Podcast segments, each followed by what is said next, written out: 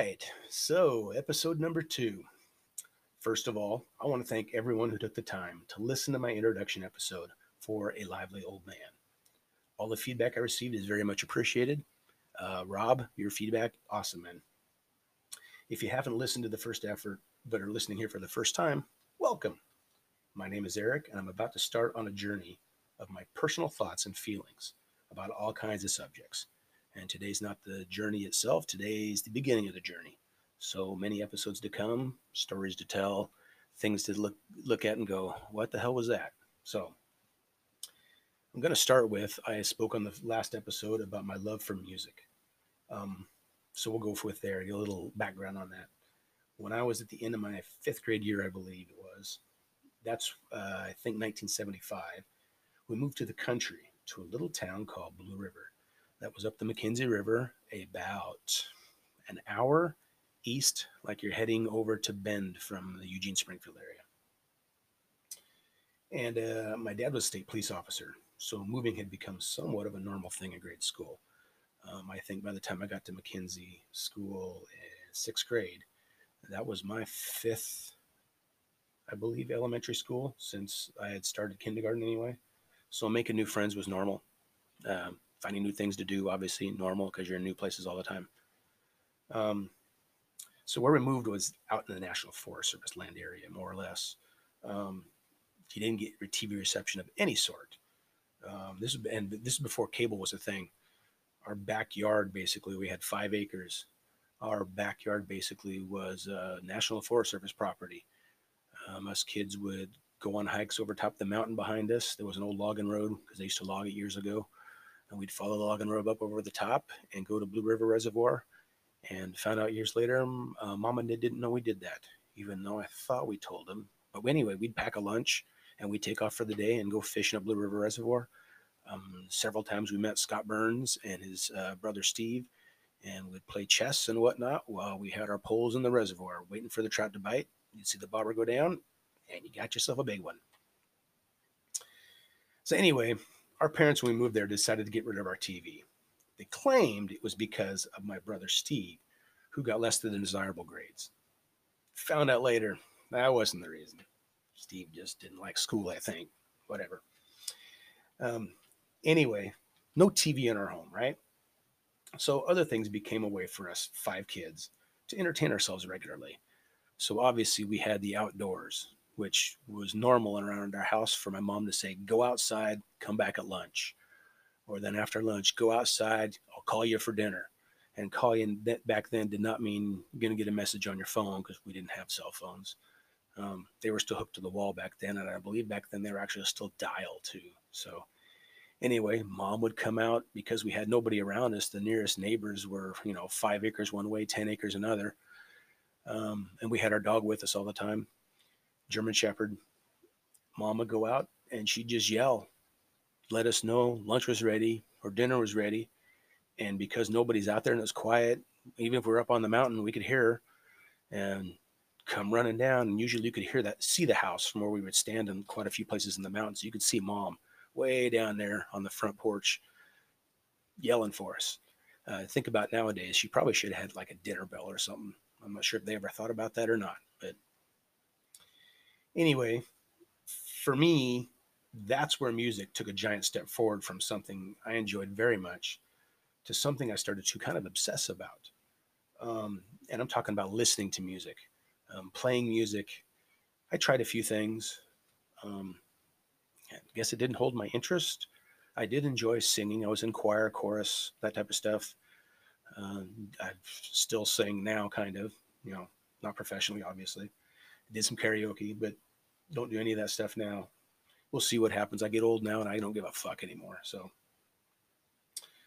um, I started asking for records as birthday, Christmas presents, and whatnot. And people would buy them. They would ask me what ones. I'd tell them what ones were out there I wanted.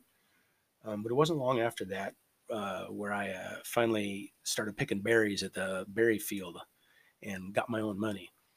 And when I got my own money, I could buy my own records. And the first two records I bought were um, Rumours from Fleetwood Mac and uh, I think it was uh, Grand Illusion from Styx. And I still listen to rumours from Fleetwood Mac all the time. So,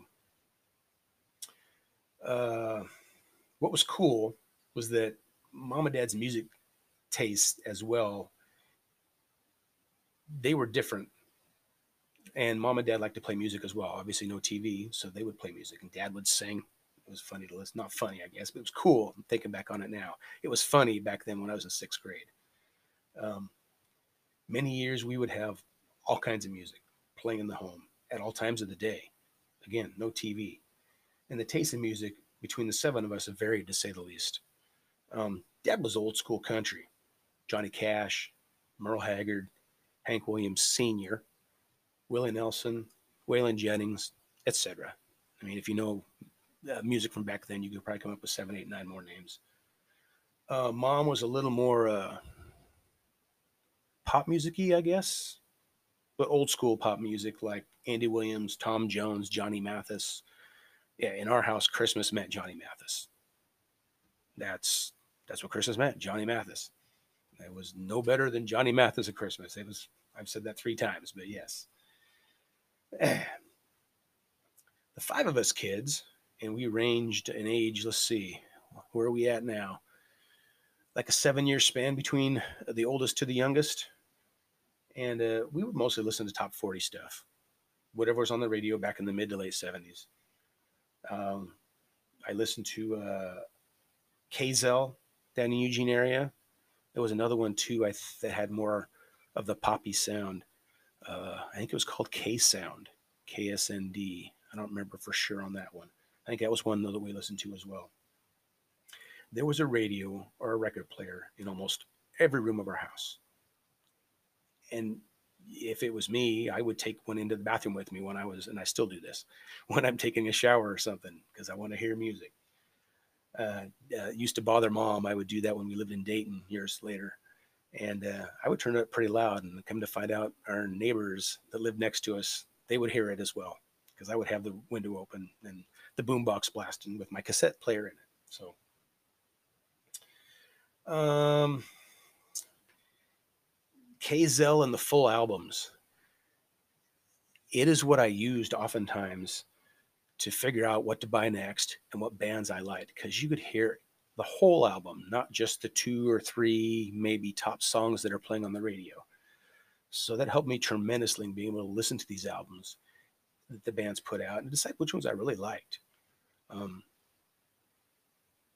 I would listen to these shows to decide which ones would be next on my purchasing list and, and I owned my own vinyl, had eight tracks, cassettes, CDs.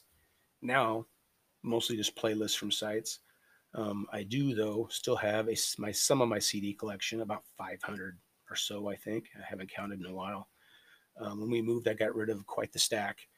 Um, that was at that time before we moved. I had over a thousand CDs, and obviously with that many CDs, you can't listen to them all. I realized that after a while, I kept them stacked next to my bed where it was out of everybody's way. So, because I didn't want to get rid of them. But when we decided to move, it's like, you know what?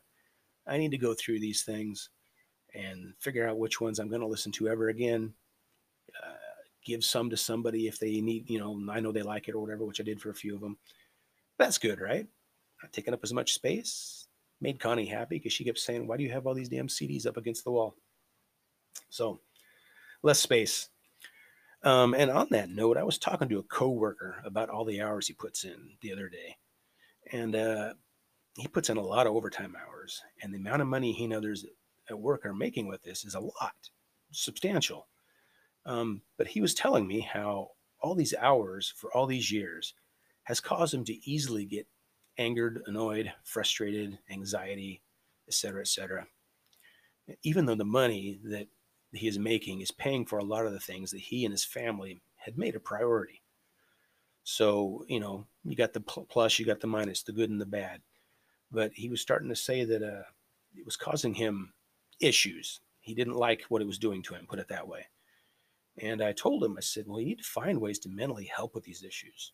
There's got to be something out there, right? And he just kind of looked at me. I'm not sure if he's never thought of this or what, but anyway, and I said, there's got to be ways to relax and wind down better on a regular basis, you know, rather than just coming home and I don't know, sit in front of the TV. I'm not sure what he really does. I didn't ask him, but I told him how I use music to do that for myself. Like I've said before, almost daily. Listening to music, I help, enjoys tremendously with all that type of stuff that is possibly negative in one's life, with getting rid of the anxiety and the negative thoughts and helping one's uh, attitude change and come from go from a bad day at work to you know what i'm feeling pretty good we're on song number seven standing here making dinner chopping up the green beans and going this is not too bad at all. So it can change one's day tremendously. Um, he just looked at me and he said well i don't listen to music. Uh, needless to say i was incredulous taken aback. Look i said what? You don't listen to music at all? Shook his head, nope. Wow. I was, again, I didn't know what to say really. I just looked at him and said, "You, you got to figure something else, man. You got to figure something out." Um, and I, right now, he is uh, cut back on his overtime, which you would normally do. So maybe that's where he's starting. Figured the money's not as important as your mental health, and I said that to a lot, a lot of people. I understand money's important in life. I really do, but if you're not happy, that's like being with someone that doesn't make you happy. If you're not happy, what's the point? So you got to find some ways to find the, the middle ground, so to speak. So, but not listening to music at all. I just, I still, I've thought about that for two weeks after he said that. I can't comprehend it. I'm sorry. I can't. It just doesn't make any sense to me. Um, I'd go without TV way before I go without uh, music. Uh, so that would be hard for me to, I don't really grasp the concept, so to speak. And I've been trying, but it's not working so well. So, anyway, I'm going to move on to a last subject here, and uh, it's going to get somewhat political on your ass. So, this might offend somebody. I really don't care. The age I'm at, like I said, I don't give a fuck. So, dear Mr. Trump, shut the fuck up. Go away, man. More than 8 million people did not think you deserve four more years. You are a gigantic douchebag. Good luck with the many court battles that you'll be defending yourself in. Not. I don't wish you luck. Personally, I hope you end up serving time in jail and you take some of your accomplices with you. Worst president ever. See ya, dumbass. All right. Got that off my chest. I feel better. Uh, don't know if it was necessary on this episode, but it was on my chest.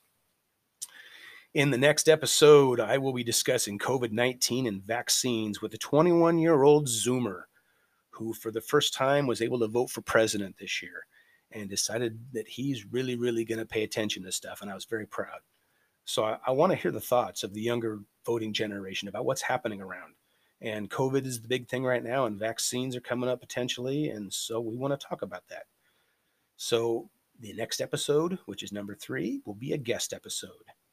I hope you enjoyed what you just heard, and I hope you're not going, fuck you, Eric. But if you are, oh well. This is Rock and Roll Hippie, and I am done for the day. Thanks for listening. Peace.